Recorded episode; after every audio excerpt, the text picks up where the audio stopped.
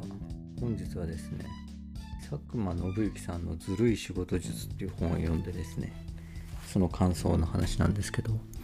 なんでこの本を読んだかというとですねまああのまず勧められたんですよね。あのここに書いてあることはおそらく8割そうだそうだと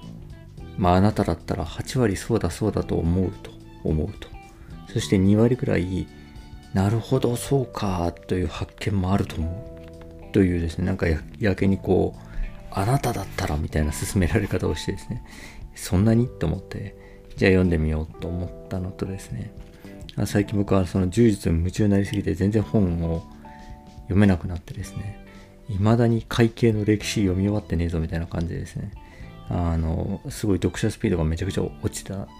ところにですねまあ、これぐらいの軽い本はちょうどいいかなと思って、まあ、本当に、どれぐらい多分40分ぐらいで多分読めたんですけど、でさらっと読みましたと。でですね、えっ、と、まあ、まあ、佐久間さんってね、あの、有名なゴッドタンとかやったプロデューサーの方ですけど、あの、別にすごいそんな好きというわけでもなくですね、別にゴッドタンとかそんなに好きというわけでもなく、なんか、まあ、どちらかというと僕、どうだろうな。なんか、どちらかというと、割とこう、苦手な感じというか、なんか、感じなんですけど、そのなんかちょ、ちょっと、なんていうか、あざ、あざとい笑いというか、ここおもろいでしょみたいな感じがちょっと、うーんって感じがあるんですけど、まあでもですね、あの、まあちょっと、あの、そんなに言うんだったら読んでみようと思って読んだんですよね。そしたら、初めにの部分にですね、自分は芸能界もテレビ界も苦手っぽいと。テレビ東京に入社してすぐ気づきました。根本的に一人の時間が好きで人間関係を無理に広げたいと思っていない。というところでですね。何？完全に俺やんけと思ってですね。でそんなまあ人がですねそのまあテレビ業界に入ってまあすげえ飲みに連れてかれたりとかしてですねもう嫌だと。ハラスメントもすごいし嫌だと。なんだけど自分が面白いと思うものを世に出したいと。けどこの業界の苦手な部分になれるのは嫌だし無理だ。どうすればいいんだ？と思った時にそうだもっとずるくなろうと、えー、たかが仕事だ。そう思う。会社にとって都合のいい存在にならない。そのために頭をひねろ。うそれで無理なら会社を辞めよう。そう思った時頭がすっきりしていつまでか笑いがこぼれていました、え、やっと社会人の入り口に立った気がしました。そこから僕は変わったのです。っていうことが初めに書いてあってですね。ほぼ俺やんけって思ったんですよね。なんかこの経緯が。まあ、なんでしょうね、あの、えー、面白いと思えるものやりたいなと思うんだけど、まあ、やっぱ会社のめんどくさいことっていうのはすごく嫌だと。なんとかかんとかそれを折り合いつけるしかないかって言った時に、まあ、今いろんなですね、折り合いのつけ方っていうのがあったんですけど、まあ、究極的に折り合いがついたと感じたのはですね、まあ、もう無理ならやめりゃと思った時なんですよね。まあ今もだから、まあいっか、そしたらやめたらみたいな感じでですね、全然思ってるんですけど、なんかそう思うとちょっとこう距離感がいい感じに取れてですね、まあそれまでのこう細かな、なんていうかな、こうした方がいいのかな、ああした方がいいのかな、みたいな、こうした方がいいよね、こういう時は、みたいなことを含めて、まあなんというか、あの、まあ会社との付き合い方がうまくなったって感じなんですかね。でですね、そんな中で、えー、うまいこと付き合って、なるべくですね、まあ僕のすごいその、えー、ていうんですかね、僕のはっきり言って、会社の中での、なんていうか、自分の希望を言えって言われたらですね、えー、ほっといてくださいなんですよね。あの、もう、ほっといてください。そして僕がやりたい面白いことを通してくださいっていう、めちゃくちゃ めちゃくちゃわがままなんですけど、あの、まあ、まずほっといてほしいと。なんか、なまあ本当になんかつまんないことに巻き込まないでほしいんですよね。で、つまんないことをやらせないでほしいと。だけど、まあ僕は面白いと思ってることはやらせてほしいと。まあそれはめちゃくちゃわがままなんですけど。でですね、まあそれに、その立ち位置に近づくために、まあ割とこう、苦闘を重ねてですね。で、今かなりそれに近い状態にはあるんですよね、正直言って。もうかなりほっといてもらってるし、まあ、まあ、ほっといてもらってるかな。その気をつけないと、ほっとかれ、なんかまた声かけられたりしそうなんですけど、まあ、ほっといてもらってるし、まあ、自分の好きなことを、まあ、あのやってるとみたいな感じでですねまあ何て言うんですかね、まあ、この佐久間さんのね、ちょっと僕と一緒にしてはあれですけど、まあいろいろ大変なことあって、でもこういうことやりたいなと思って、えー、こういうことを気をつけてきましたっていう、まあ多分佐久間さん自身の多分、それこそ20年間ぐらいの会社人生みたいな、で得たことみたいなことが書いてあるわけですよね。で、それがですね、はっきり言ってこう、別に何ら目新しくないんですけど、でもまあ、その通りだよね。それ、俺もあったし、そういうことを気づいたみたいなことを、まあ、ばかりでですね。なんかこう、まあそういう意味で言うと、なんていうか、まあまあそうだよねっていうんで結構ずっと楽しくは読めたんですよね。でですね、まあいろいろあるんですけど、楽しそうを最強のアピールにする。まあこれはなんか、楽しそうに仕事や、仕事やってますよってやると、なんていうかな、あの、あ、えー、あの、あいつは今、なんていうかな、あの、いい仕事をやってんだな、みたいな風になって、えー、なんつったらかな。大したことじゃないですけど、まあこれ僕、なんつうのかな、僕もこれすごく重要、重視してることで、僕はあの、多分ですね、会社の中で何が一番会社の中で得意かというとですね、おそらく楽しそうに打ち合わせすることっていうのは、僕の右に出る者はいないと思うんですよね。あの、あのこれもよく会社で言われるんですよね。なんちゅう楽しそうに打ち合わせするんやとかって言われるんですけど、まあ、こうやって結構楽しそうに打ち合わせするっていうのはすごく、なんていうんですかね、大事だし、まあ普通にやるんですけど、あの、なんていうんですかね、まあ、うーんってつまんなそうにやると、こっちも苦しいんですよね。なんか苦しい場面でも楽しそうにやらないとですね、なんか、あの、本当辛いんで、だから楽しそうにやってるんですけど、まやっぱ楽しそうにやるっていうのはですね、なんか、なんていうんですかね、なんか多分ムードは良くなるんですよね。それは、その、僕と、その、例えばですけど、その、クリエイターの方とかでもそうなんですけど、まあ、もっと大きく編集部とかでも、まあ、やっぱそういう人がいると、多分ムードは結構良くなる部分もあって、まあ、これ僕もすごい気をつけてるんですよね。あとはですね、えー、ほうれん草を使い倒せって言ってて、まあこれとかですね、まあ本当は普通のことなんですけど、報告をめっちゃちゃんとわざともう細かすぎるぐらい上司にしないと上司は不安になって、えー、自分が見えないところで何か進捗してるということに対してすごい不安を抱くから、えー、介入してくると。で、介入してくると自由度が減ってくると。だからそうなる前に、こうしますよ、こうしますよっていうのを先手を打って報告しておくんだっていうんですよね。上司は上司で、その自分の上司に報告をしなきゃいけない。で、報告をしなきゃいけないのに分かってないと進捗がどうなってるんだ、お前把握しないのかって話になるから、それを避けるためにもどんどんどんどん報告を、あの、先手を打ってしていけって言ってて、これもですね、そうだなと思うんですよね。もう本当にですね、特に今、リモートとかあって、えー、その自分のね、その部下とかがやってることが目に見えないってなった時に、の、その、まあ、おじさんの不安がすごいんですよね、やっぱり。あの、上司、部長の不安っていうのはですね、すごいものがあって、なんかですね、どうにかして見えるようにしようとするわけですよ。まあでもその不安はまあ、わかるっちゃわかるんで、うん、まあ、なんていうかな、なるべく伝えるようにしておくという感じにはまあしてるなというふうに思いましたね。あとはですね、あこれはね、逆に僕はこのできない、できなかったことなんですけど、し、まあこれからもできないかな、まあこういう機会があったらできるのかな、わかんないですけど、社内初はローリスクハイリターンがいいっつっててですね、なんか、あの、社内初っていうのはですね、すごい、その、ちょっとしたあの成果でも、社内初っていうのはものすごくその、いいことに見えるんだと、会社の中で。で、えっ、ー、と、そのゴッドタウンが DVD を出すっていうのがその社内初だったのかな？DVD が売れるあのお笑い番組っていうのがその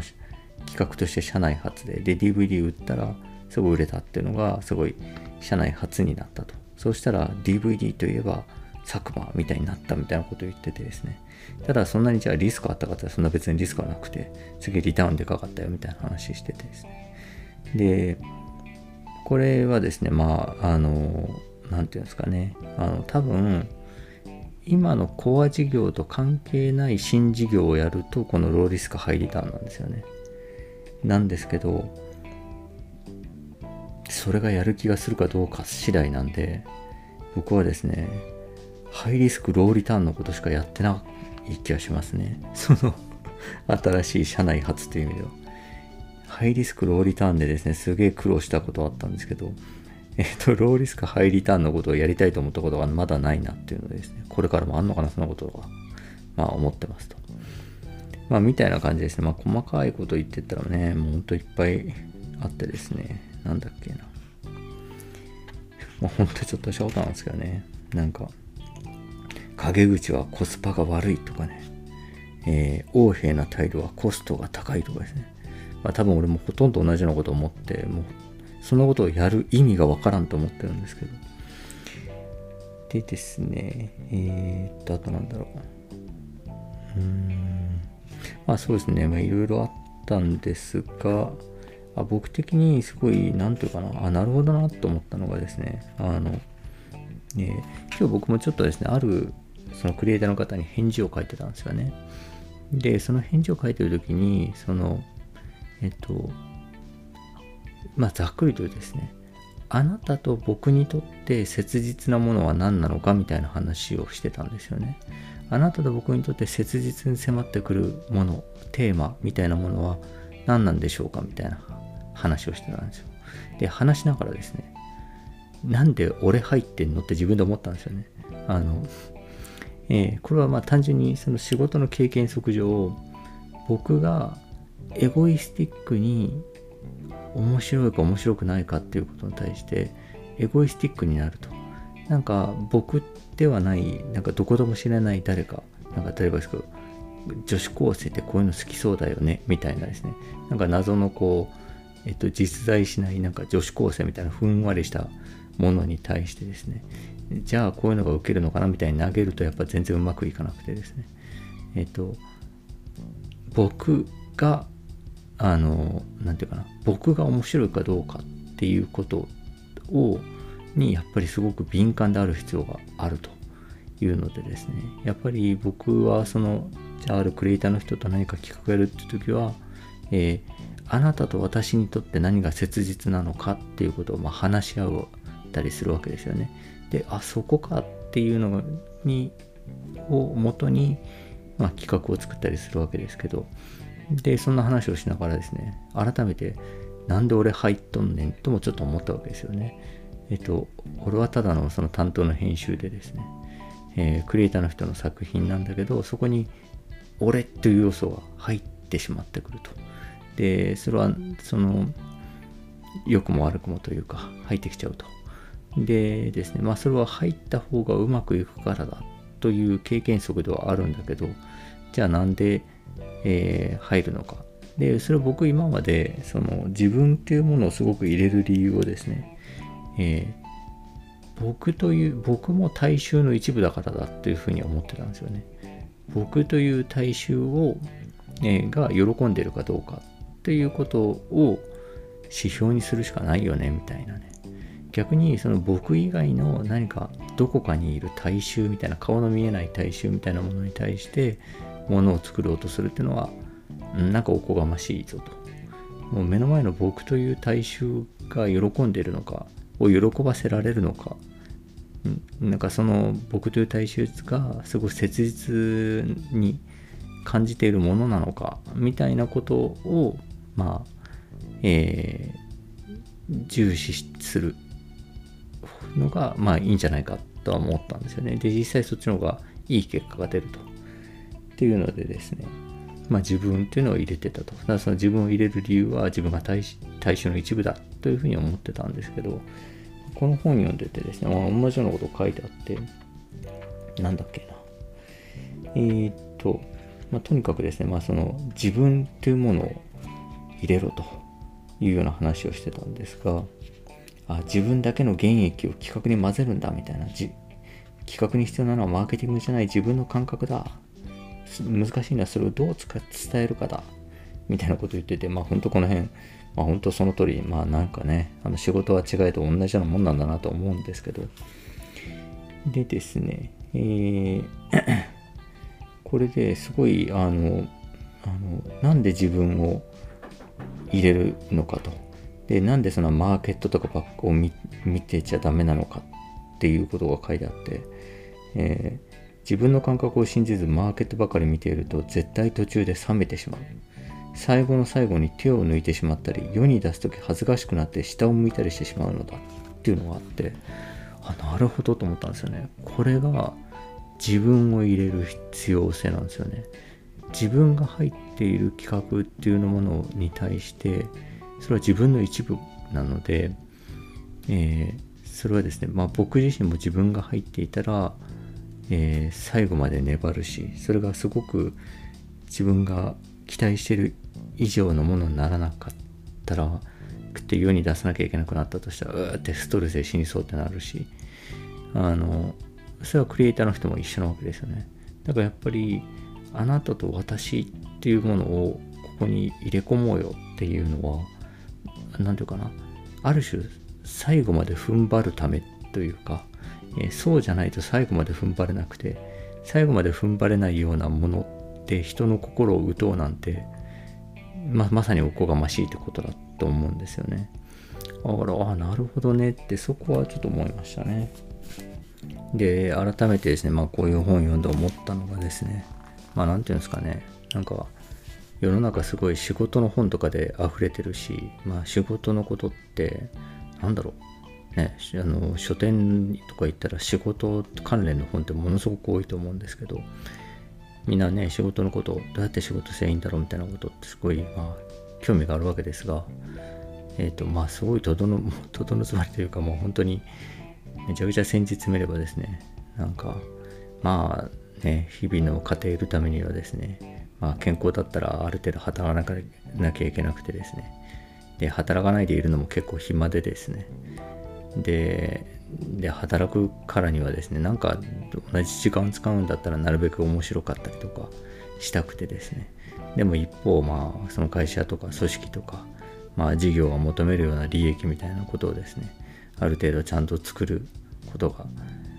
あのぼちぼちやりながらですねまあ自分にとって面白い時間を過ごすということに過ぎないんだなと思いましたね。まあ本当はシンプルにチャットするぐらいのことなんだなというふうに思いましたね。まあそれがね、結構難しいこと。まあ僕もね、